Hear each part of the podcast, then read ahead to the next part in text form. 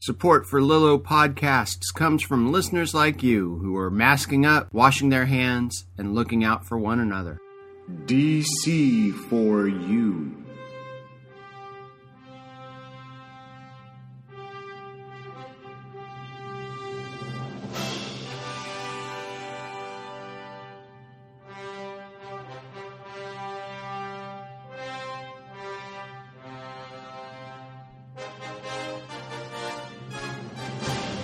DC for you.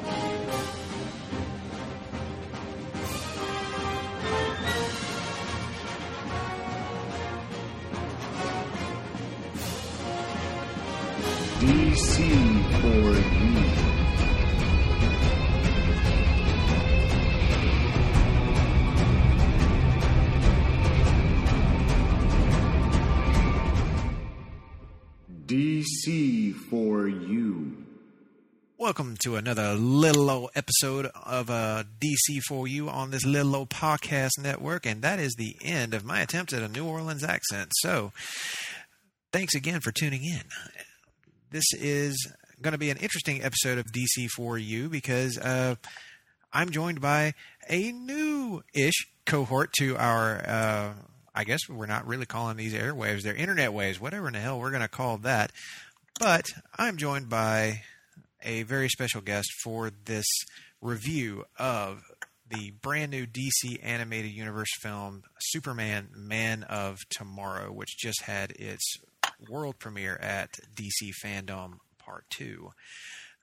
And that leads me to the introduction, the final introduction of my esteemed guest. I've built him up uh, a little bit here over a course of many seconds, and it is from the Casual Geekery, Mr. Stephen Ferrari. Welcome to the show.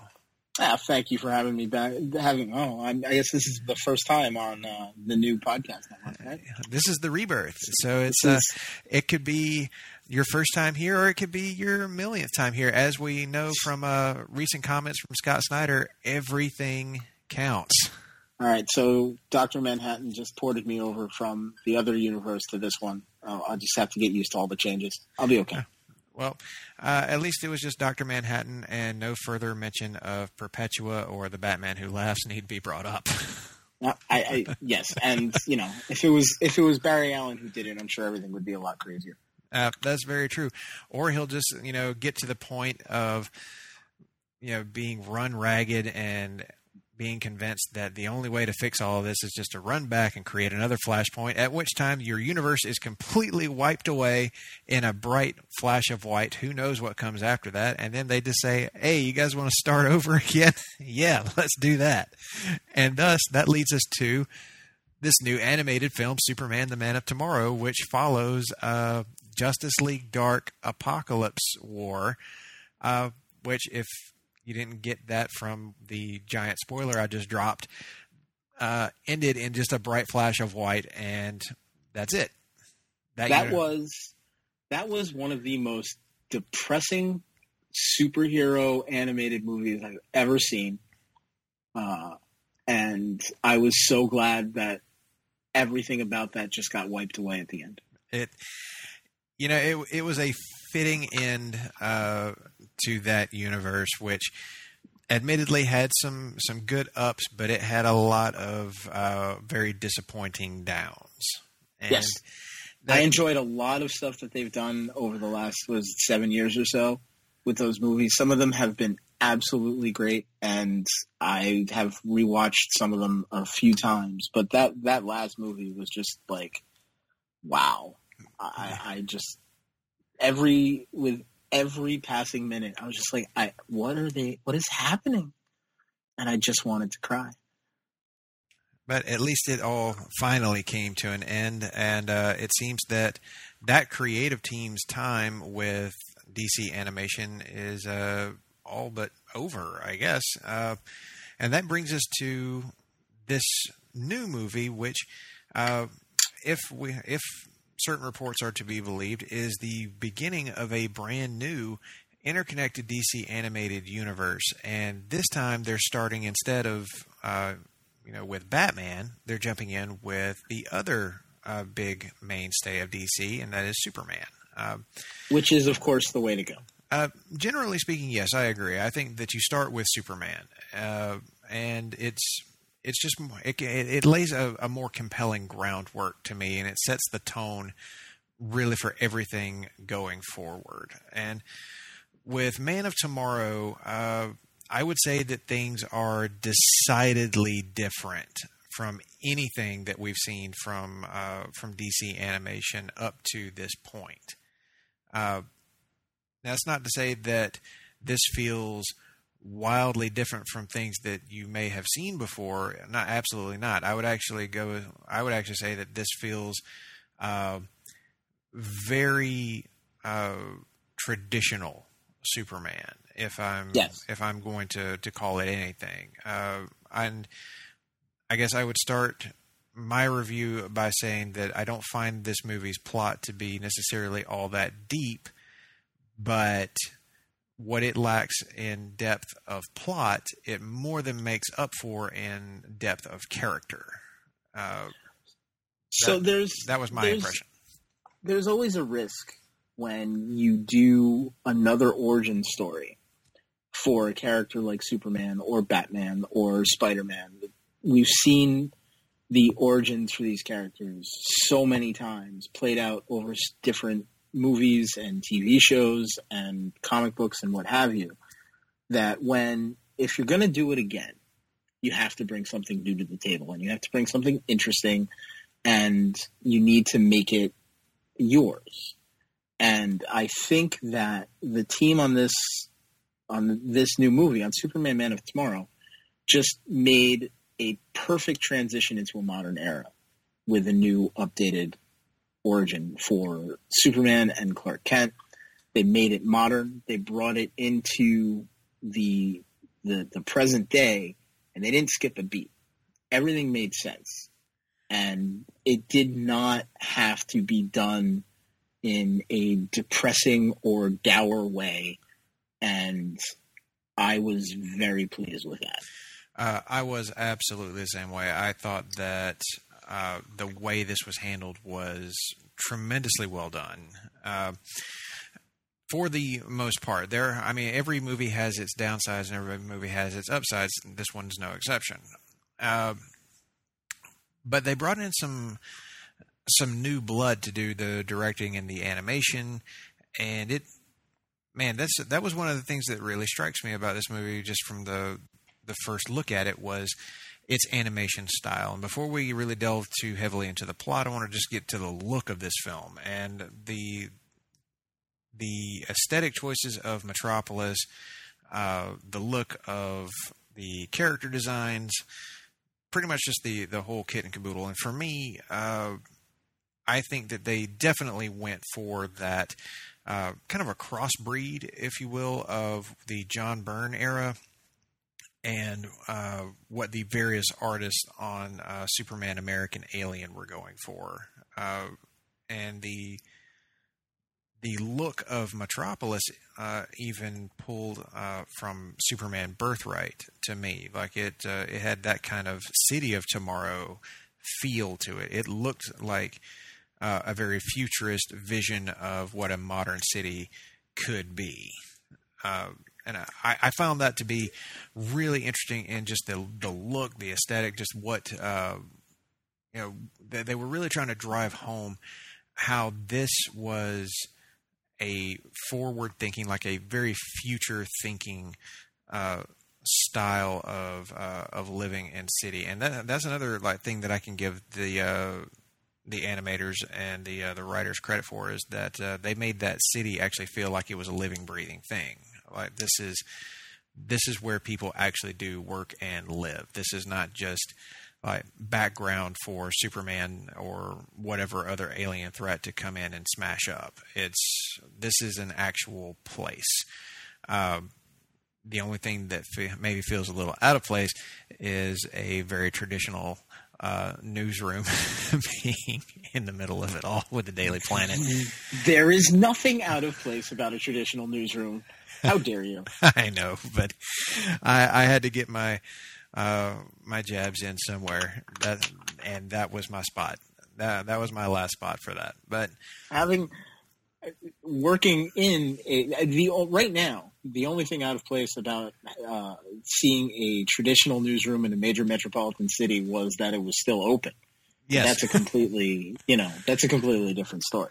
Uh, now, uh, the animation style on this did it strike you as being like a cross between uh, Archer and Venture Brothers? Yeah, I mean that was the first thing that I saw when I was when I was watching the clips for it, the trailers for it when it came in. The the, the heavier lines around the characters and the more defined features, I guess, um, is the best way to put it.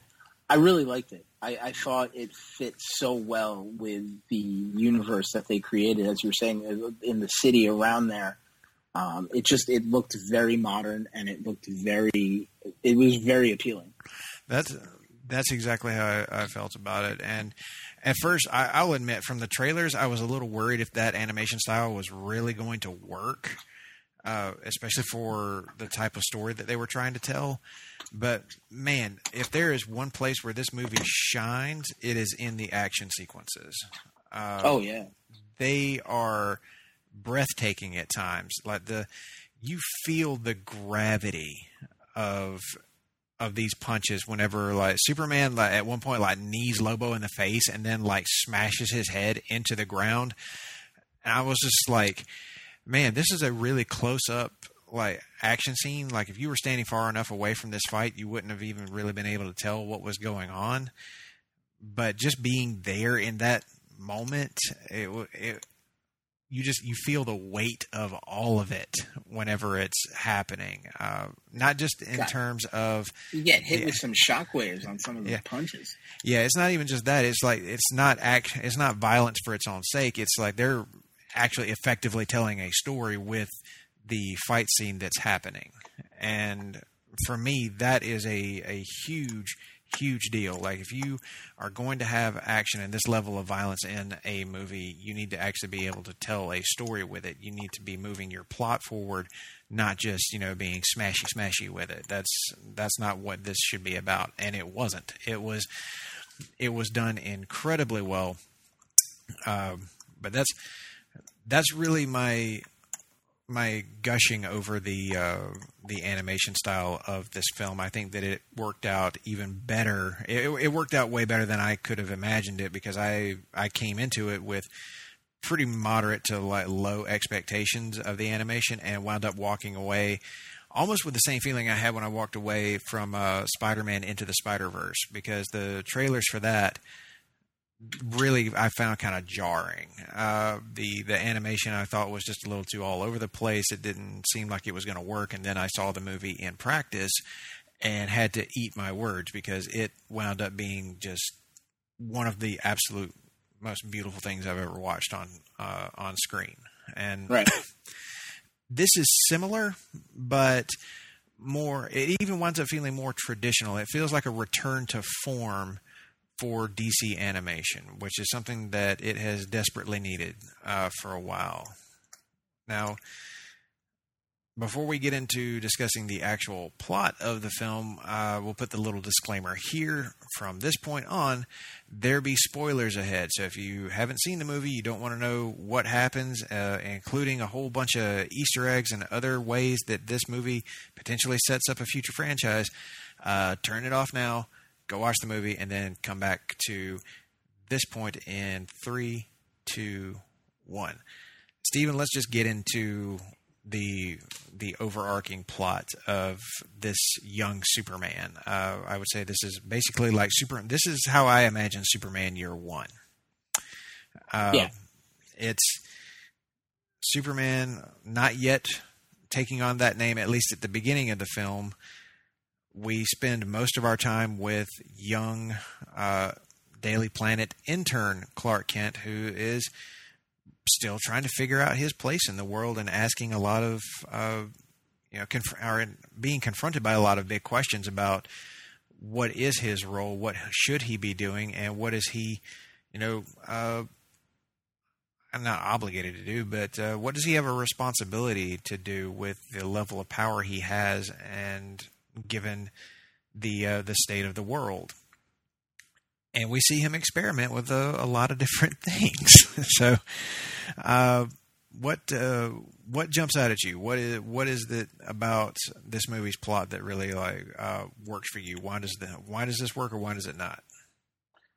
Like I, I like I mentioned, you know, just the modernization of everything. You know, he comes to Metropolis and he's trying to find his place, and he doesn't just walk into the Daily Planet, the the biggest newspaper in the country, and get a job on the city desk and everything's hunky dory and everything's great. No, he's he's working his way up.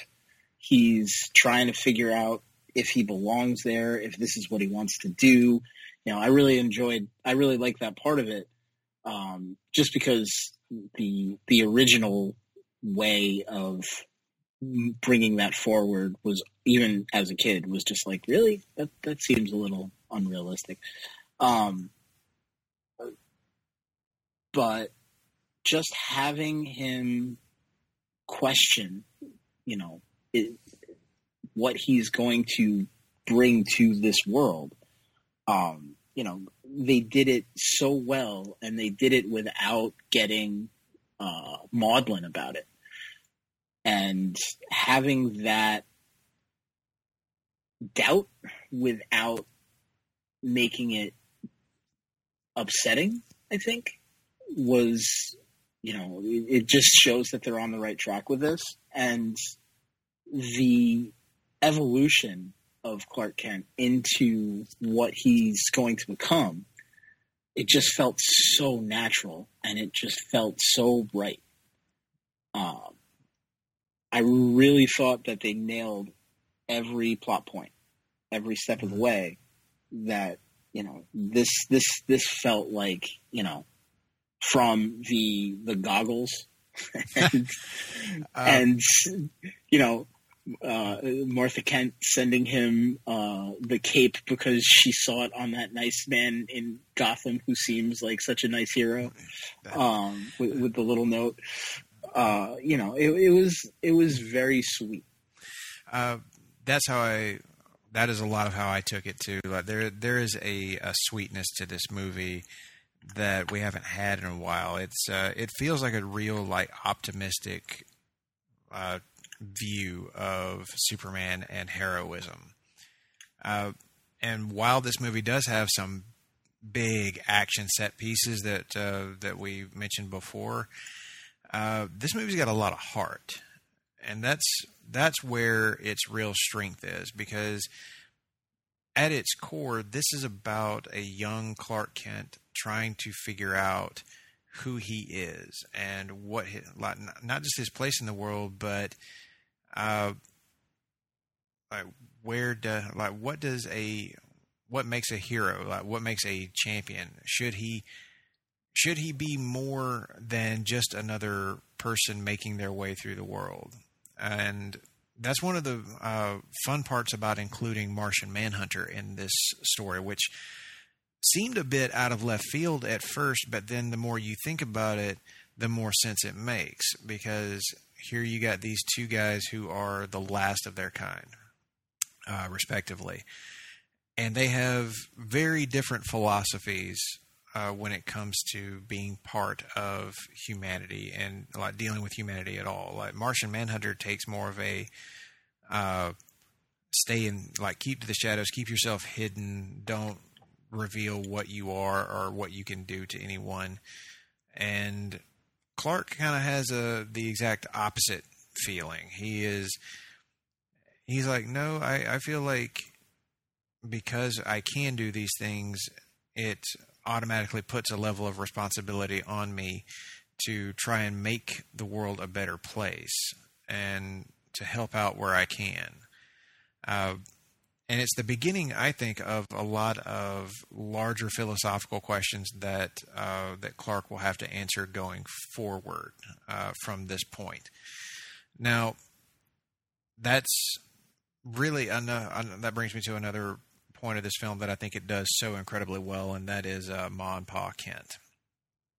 Uh, I think that all of their scenes are just spot on. Like they they nailed that whole like we're afraid for Clark, but we also think that he is here to do something much bigger than just exist. He's here to change the world in a positive way. Uh, and while they are afraid for him, they are also like very encouraging and uplifting. And that's something that I found uh, just so refreshing to have back because for a while now it seems like in the comics and animation and certainly in live action we just haven't gotten that like really uplifting feeling from the Kents.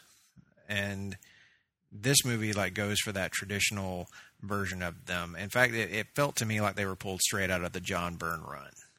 Uh, like they, the animators and the writers of this film uh, spent a lot of time reading that and said, you know what, that's exactly how the Kent should be. Let's put that into just a, uh, a modern context, and it, you know what, it worked. You don't have to reinvent the wheel every time you make a Superman movie. There is a reason that the traditional version actually is, you know, popular and has endured for so long. Uh, yeah, it's a it's it's the John Byrne version with a Smallville twist.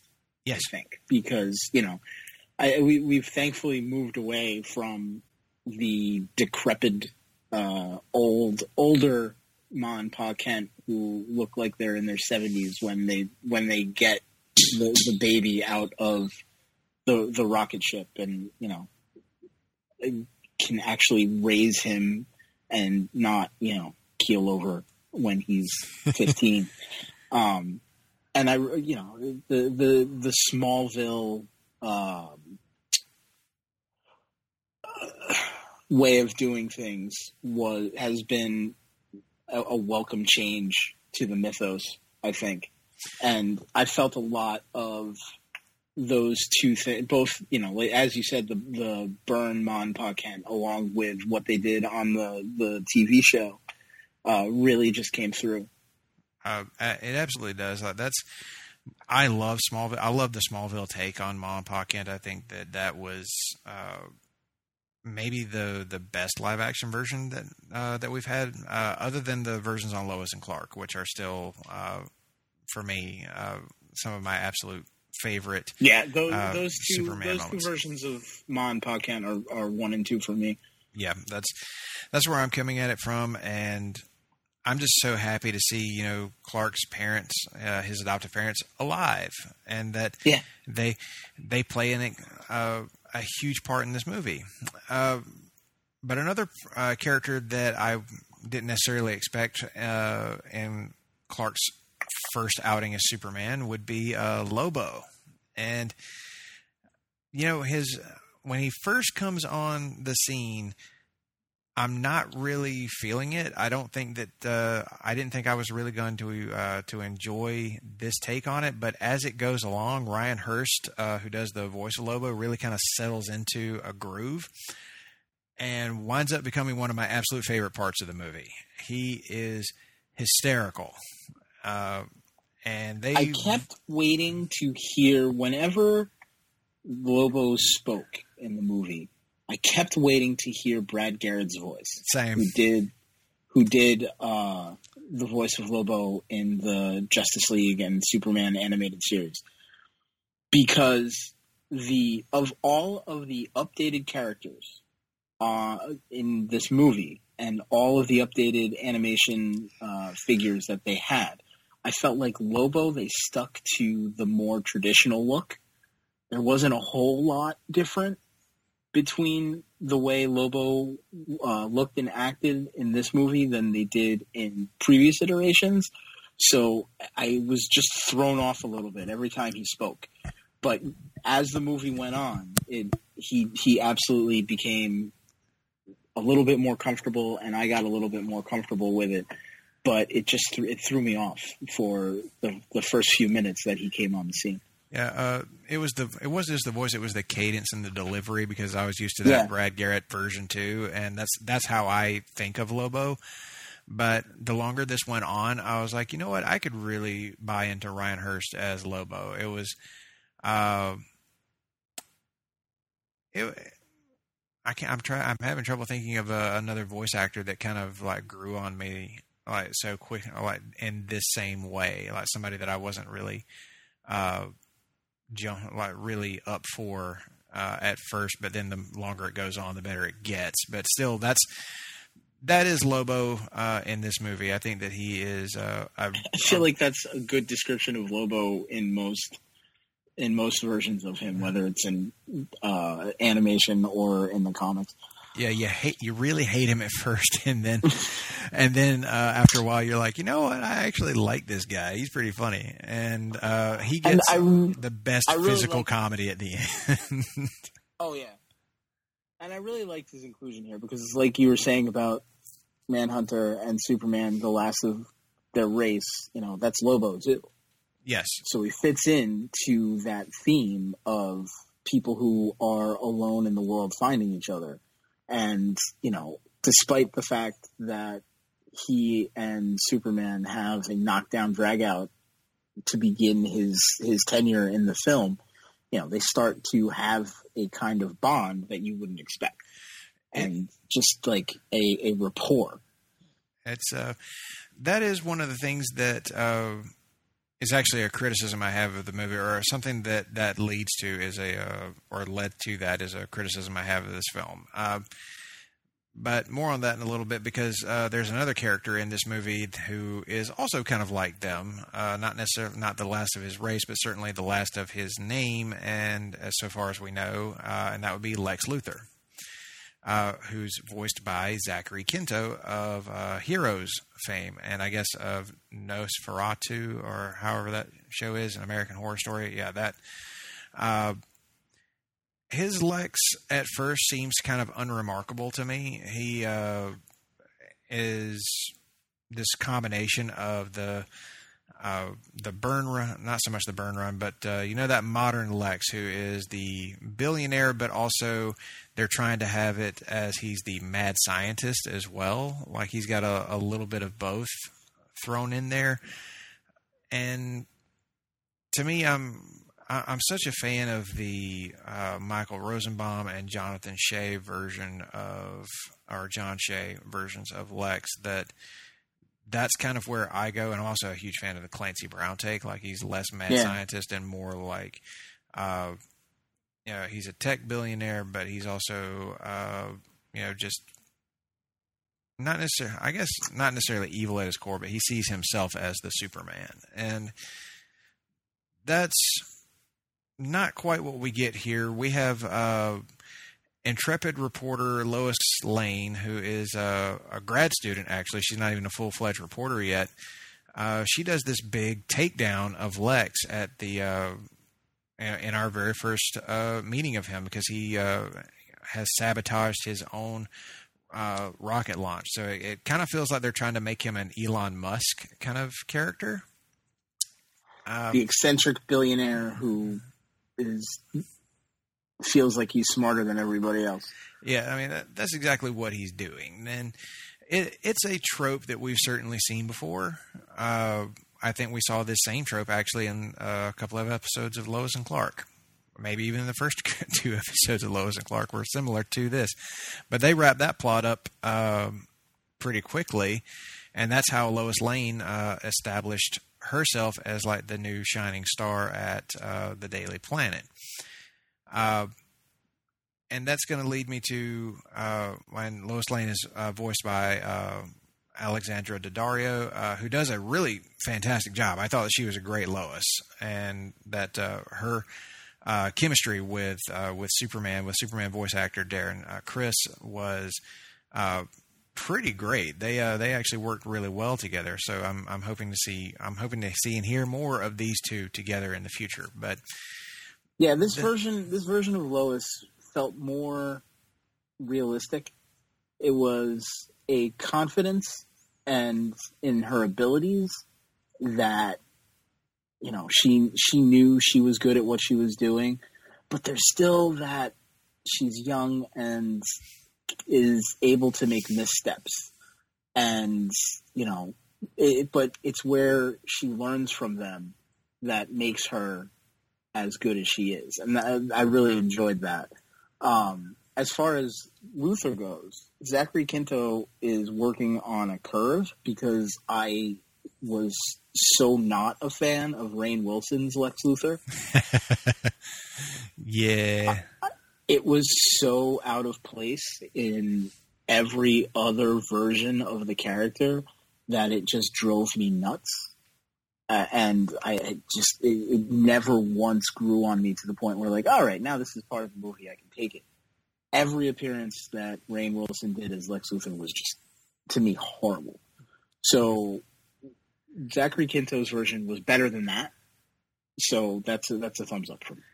Uh, yeah, he grows into the role, and they certainly expand uh, uh, the the philosophical take on Lex Luthor, especially at the end of the movie. Uh, and one of the things that I, I did want to to kind of ding the movie on, uh, and mentioning it with Lex is uh, as good a time as any, is that they uh, there are a couple of moments in this movie where they tell us and don't show us.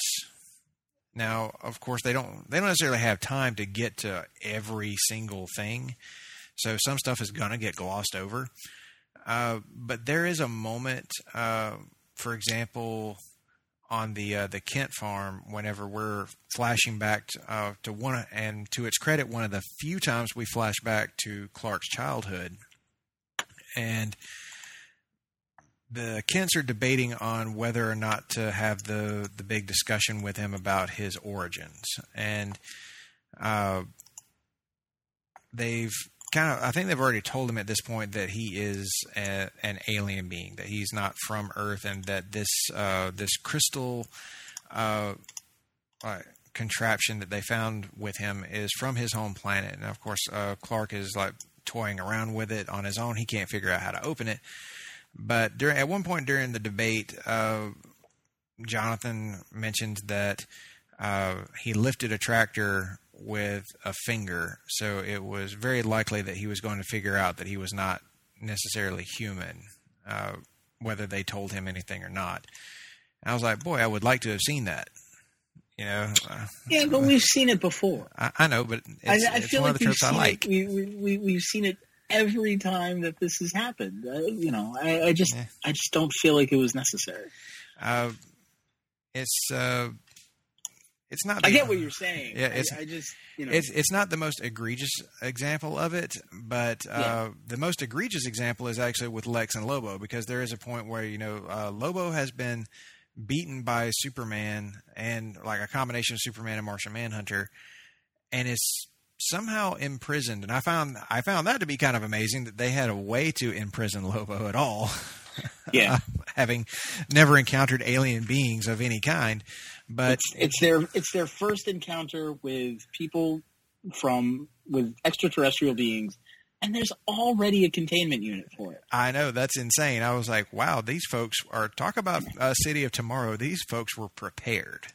Um, not only that, it's not just that part. It's the part where uh, this is during a, a parasite attack where, uh, which we haven't even mentioned parasite yet, but uh, he basically causes a, a breakdown at the uh, the prison in Star Labs where uh, where Lobo is being held he breaks out and goes on about his merry way. We don't know where he goes or what he does, but uh, Superman at one point realizes that he needs help to stop Parasite, uh, and he needs help that from somebody who's way smarter than than he is, and somebody who has dealt with the uh, the type of things that created Parasite in the first place. So he goes to uh, Lex Luthor in prison and is like, "Hey, I need your help." Uh, he's he's actually like Superman's been depowered at this point because Parasite drained him in a fight earlier, and while we get to see the uh, the big underground bunker that Lex has set up, I basically I thought of it as the uh, the Lex cave because you you got the, the big like the, I love that Easter egg of the big suit of armor like the the uh, the Lexo suit and Yeah, um, all these other cool things.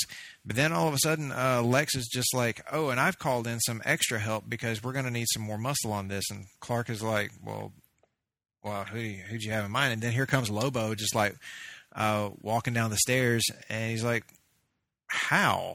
Uh, and Lex was like, "Oh, well, I just kind of put in a bigger offer uh, to him than what the uh, people who had a bounty on your head had. So I essentially just bought out the contract." and I was like, "That's okay." Um, but This is the to me that moment is like um, putting the virus in the ship in Independence Day using a 1996 MacBook. yeah, it doesn't. Like, it- it makes no sense. like I realize Lobo is driven by money, but that was one of those moments. That was like the only real moment in the movie where I I looked at the screen and was like kind of side eyeing it a little bit. Like this is a real convenient development. yeah, I, I mean, you know, money is the best uh, Deus Ex Machina that you can find. It Really? it's exactly what it was. I was like, so it's. I just wanted to ask Lex, does Lobo take cash check, uh, PayPal, Cash App, you Venmo and the guy? Uh, what what's the payment plan here? Uh, is American currency suddenly accepted intergalactically? Because that's a hell of a development. Uh, Maybe gold, maybe some gold. yeah, you know, yeah, I don't, mm, uh, it was in, it was interesting though that Lobo was in possession of a kryptonite ring. Uh, I thought that that was pretty cool. That and it kind of made sense too because like he's been out there and probably yeah, would have. again, it's it's one of those things where there's nobody out there with any reason to believe that that would work. That's true. Like he has no idea that. Crypt, we kryptonite- know was that, that yeah, we know that. That kryptonite hurt Superman. We we have eighty years of experience, or, or seventy years of experience. Whenever Uh, it it's- it's Um, no, I meant just from the debut of, of the substance. Oh sure. Um, but they have no idea. He's never encountered it. Like the planet exploded, so yeah, kryptonite radiation killed uh, billions of Kryptonians. But you know, the planet going boom probably had something to do with that too.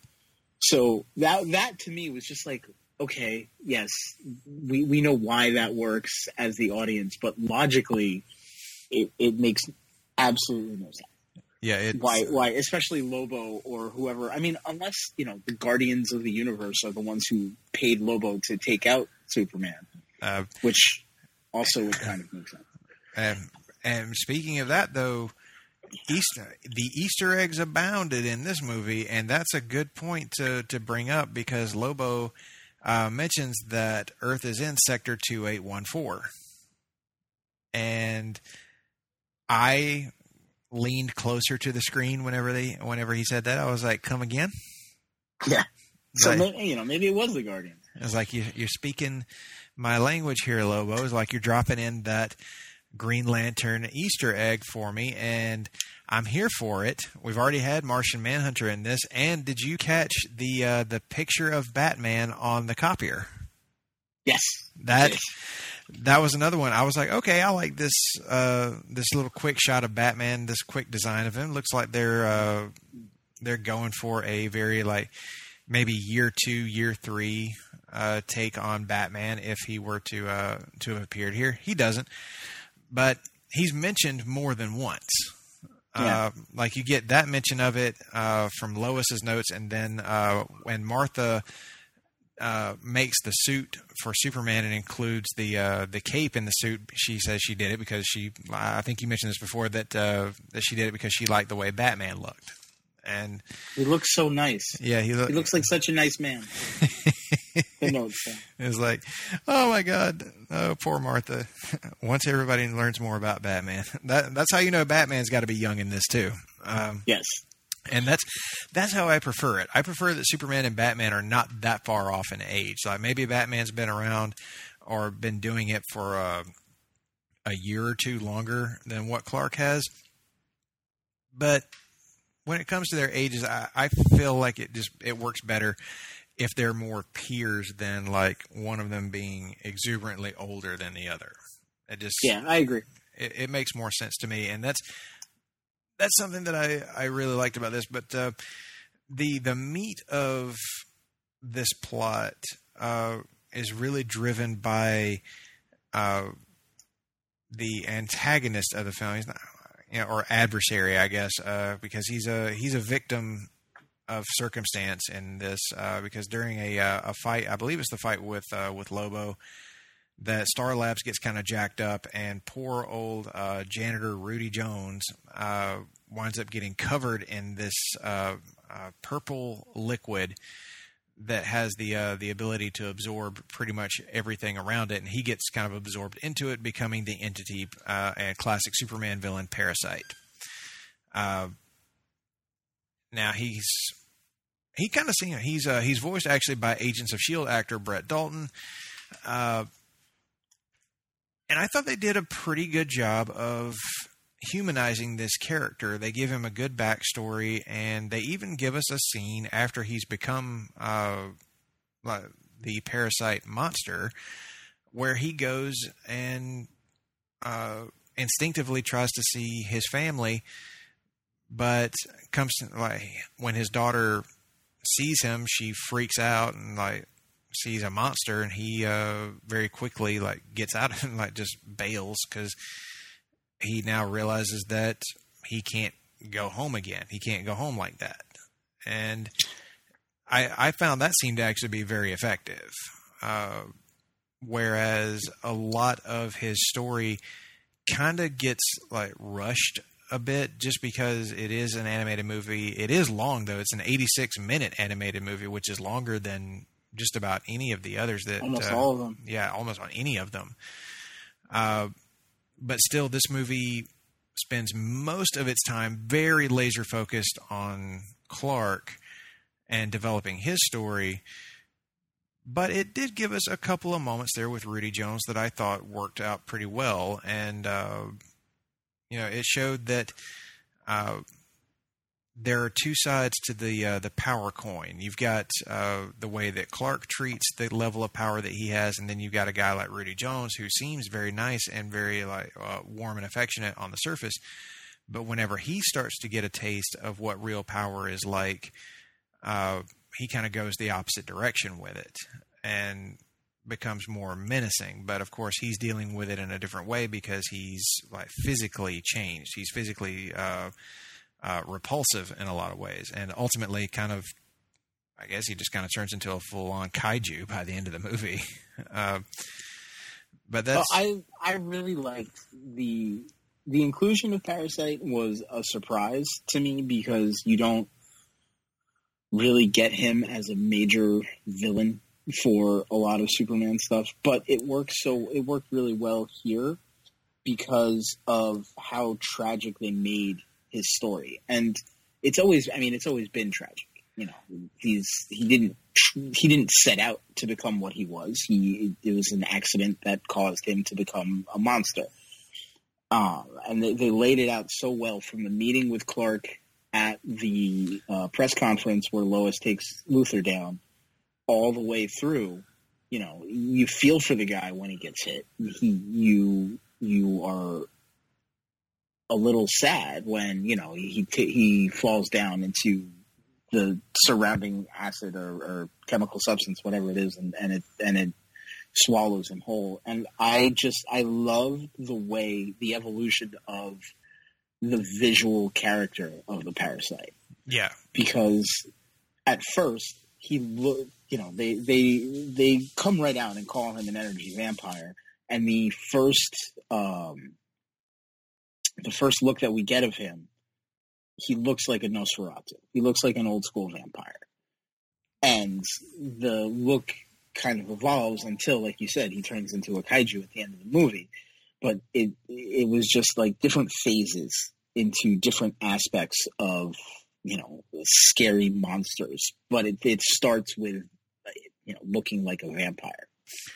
And you, you mentioned the him visiting home. That that was one of those things where I was like, yeah, but um, as I was watching the movie, as he had just drained Martian Manhunter of his power, and that's why he was able to kind of phase out and be a little bit sneaky about everything and become invisible.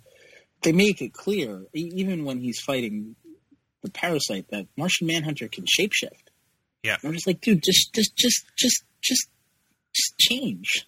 Yeah, it's like, change the way you look. like just look like you, look like yourself. You, can, you can do it. I know you can do it. Come on.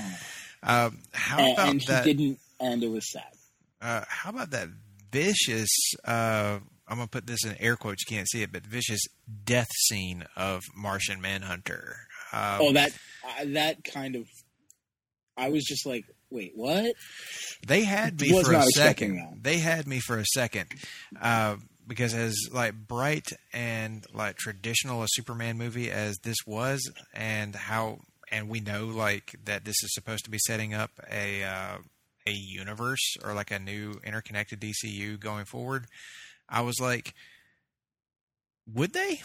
Could they? Yeah, they could. Like that would be a very uh, ballsy thing to do to introduce Yeah. Martian Manhunter here just to kill him off uh, in such a way.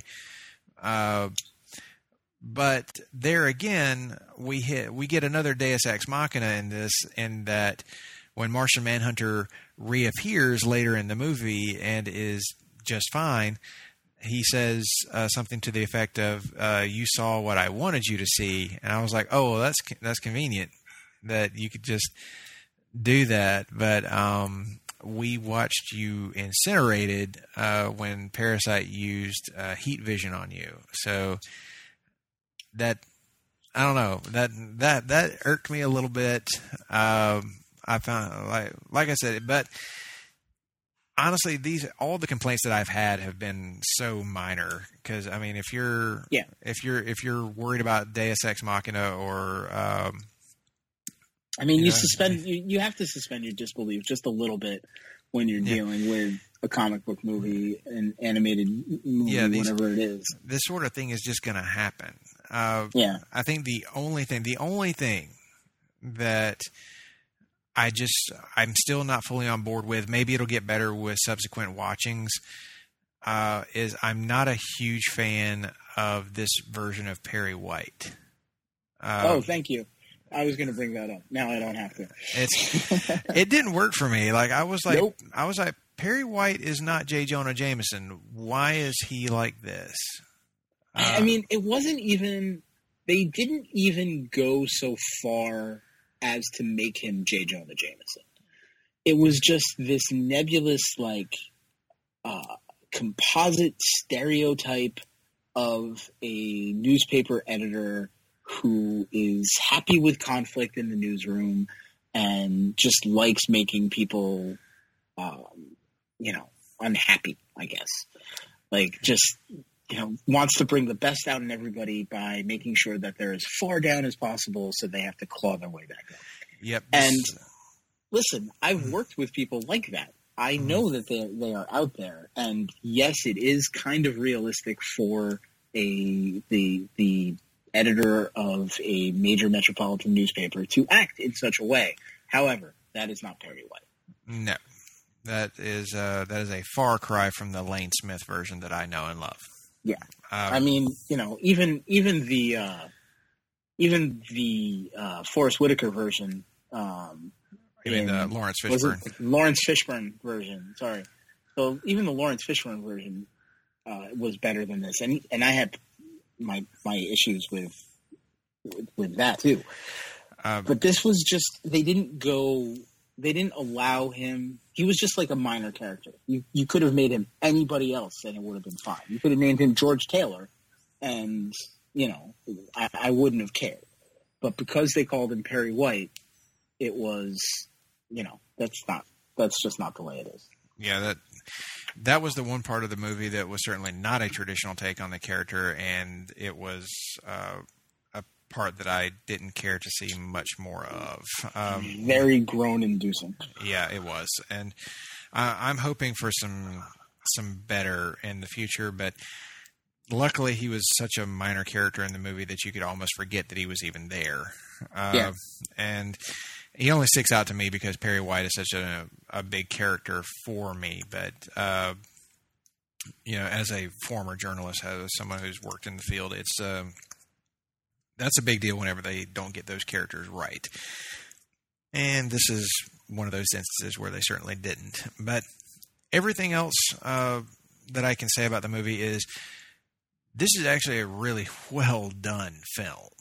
Uh, it's one that, as I said at the beginning, I wanted to watch it immediately after, and uh, we mentioned that the, the John Byrne influences on it, and also the uh, the Max Landis uh, American Alien series certainly had an influence on the way that they put their uh, their story together, and the, the, the some of the visual cues are straight out of that comic series. Um, it also has a little bit. Uh, uh, I think I mentioned of Mark Waid and Leinil Francis Yu's Birthright. Yes. Uh, uh, are there any other stories that it seemed to pull from for you? Like you're a, a No, huge think- Superman fan, so I'm sure that you've uh, you know had your own impressions. I got most of my most of the vibes for me came from Birthright. Honestly, uh, I think I felt like that was the biggest influence in the story, and just taking Waid's story and just moving it forward about 10, 15 years into the future. Um, know, that that to me was the biggest influence. Uh, and it even had a little bit of uh, maybe the Earth One uh, first volume in there, uh, in particular with uh, the way Lois is uh, is written, and yeah, I'm I'm really hopeful for this this new universe going forward. I think that the, this is a solid solid start for for where they uh, hopefully are going to go. Hopefully, it's going to lead to other movies for like other solo movies for the uh, for the various uh, DC heroes, and we'll build up to a a coming together of their universe. And it's I, I would say that it's off to a uh, a pretty great start overall, and I can't wait to see uh, to see more of it. Um, now, uh, before we close out, we're going to give the movie a a final. Uh, I, I guess out of ten. Like if you were to, to grade the movie on that kind of curve, uh, what uh, where where would it land for you? It's a solid eight. Okay, Now, Yeah. there, there's enough minor nitpicks to bring it down a, pe- a couple pegs, but nothing serious. uh, that's pretty much where I'm at with it too. It's an it's an eight for me. It's uh, it lands right on it. I don't think that it's like just barely getting to that eight. I think that that's it's just a solid eight out of ten movie. Well worth watching again, and it's probably going to be one that I, I will call back to and say this is an example of how to do a really good uh, Superman movie. And Yeah, despite despite being able to have seen it for free at the, the during the fandom world premiere, this is not something I have any problems putting down money for to own, so that I can watch it over and over again. You know, it it is worth that. Uh, I was glad that I waited to to see it uh, at Fandom, uh, and what a great treat for everybody that uh, that got to see it there. You know, uh, just a tremendous bit of. Of freebies and shows that uh, DC Fandom is such a, a wonderful event, and I hope they do it again now every year. I hope that this is this is something that we keep getting over and over and over again. But I'm like you, I'm probably going to go uh, actually buy this movie because I think that it is worth owning and is worth watching over and over again. So yeah, Superman Man of Tomorrow gets the DC4U seal of approval. Uh, go check that one out. Uh, you can get it on Blu-ray, DVD, uh, 4K HD. Now you can buy it digitally, which is probably the better way to go, uh, as that's the future of, of media. Uh, Who needs all of those boxes? nobody, Even, no, nobody needs these boxes. Like digital I have media. too many. I have too many DVDs to begin with. I don't need to buy anymore. you know, But a digital movie, happy to pay to pay for. Yeah, absolutely. Like I can pull that up on my phone. I can stream it from my phone, my tablet, my television, whatever. Just uh, don't don't have any need for more boxes taking up space. That's Yep. that that is unnecessary. And And and and that's coming from you, and you're not living in a small apartment in Queens. I am not. So Uh, you know, Uh, I'm actually doing this. This is my first show from my uh, my new home. My fiance and I bought a house, so we are yeah, congratulations. uh, uh, we are in process of uh, getting everything set up. I'm still gonna I'm gonna be in that process probably for months, honestly. uh, me, me personally, because I'm I don't I can never settle into a place, or at least it takes me a while Oh. to get there yeah, but eventually I kind of like work. It's like working my uh, my butt indention into a, a couch or like my laying spot in a bed or something. It takes me a little while to form it, but once it's there, it's there. Uh, and that's where I want to be. So that is what I will be doing uh, for the next couple of uh, months. Here is just working my butt indention into it. Uh, it's a big house, so I got a I got a lot of, wiggling to do. oh God, this metaphor has gone off the rails. But um, but as is, thanks for joining me on this one, Stephen. We're going to have to do this Uh, again. my pleasure. Uh, we're going to have to get together and talk some more uh, Superman and some more uh, DC comics uh, down the road, and I'm sure that we will come up with plenty of other things that uh, that you and I will reconnect with. And of course, guys, uh, subscribe to the Lil Lol Podcast Network on Podbean, on iTunes. Uh, I believe we're on Spotify now too. So, uh, yeah, like we're we're everywhere. Just look for Lil Lol Podcast. You can follow us on Twitter at Lil Lol Podcast. Uh, like our page on Facebook, you'll find us uh, there too. Uh, got lots of great shows coming uh, down the pipe uh, from uh, more DC for You is going to be coming up. And of course, uh, you can listen to uh, the latest episodes of Sunday Groove. You can check out uh, 90 to Nothing with uh, me and my cohort Sam Neely, checking out all the our favorite films from the 1990s. And there, there are more podcast shows uh, coming down the way, so just stay tuned for all of those. Uh, thank you again, Stephen. Uh, plug your stuff. Well, you can always find the some fun reviews of comic books, movies, television shows, and music over at my site, thecasualgeekery.com. And you know, follow us on Twitter at the Casual Geekery. And actually, it's at casual underscore geekery. And uh, you know, Facebook uh, on Facebook as well. And you know, have a lot of fun with everything that's coming out these days. bunch of smart people working over there at the Casual Geekery, so you guys definitely need to go and subscribe to everything that they got. It's uh, it's a great feed and certainly uh, some great insights, and they'll point you in the right direction of uh, some good quality stuff if you're looking for a for a like just really well informed opinion. Everybody's got an opinion, but very few people have a well informed opinion, and that's and and lots of Superman. Yes, that's that's a must. That's that is the reason that Steven is here on this podcast episode because nobody loves the Man of Steel quite like uh, Mr. Ferrari, except for like maybe Mr. Greg Phillips, but that's another story. Um, now, of course, thank you guys again for joining us here uh, on DC for You. Hopefully, you're all staying safe in your own personal uh, fortress of solitude or bat cave, uh, or uh, maybe even staying mobile in your own invisible jet, or hell, maybe you've uh, retired back to the uh, paradise island of Themyscira. Why didn't you take the rest of us with you? But you know, it's time of COVID. I get it. I, I, I get it. Anyway, thanks for joining us again on DC for You, and we'll see you next time.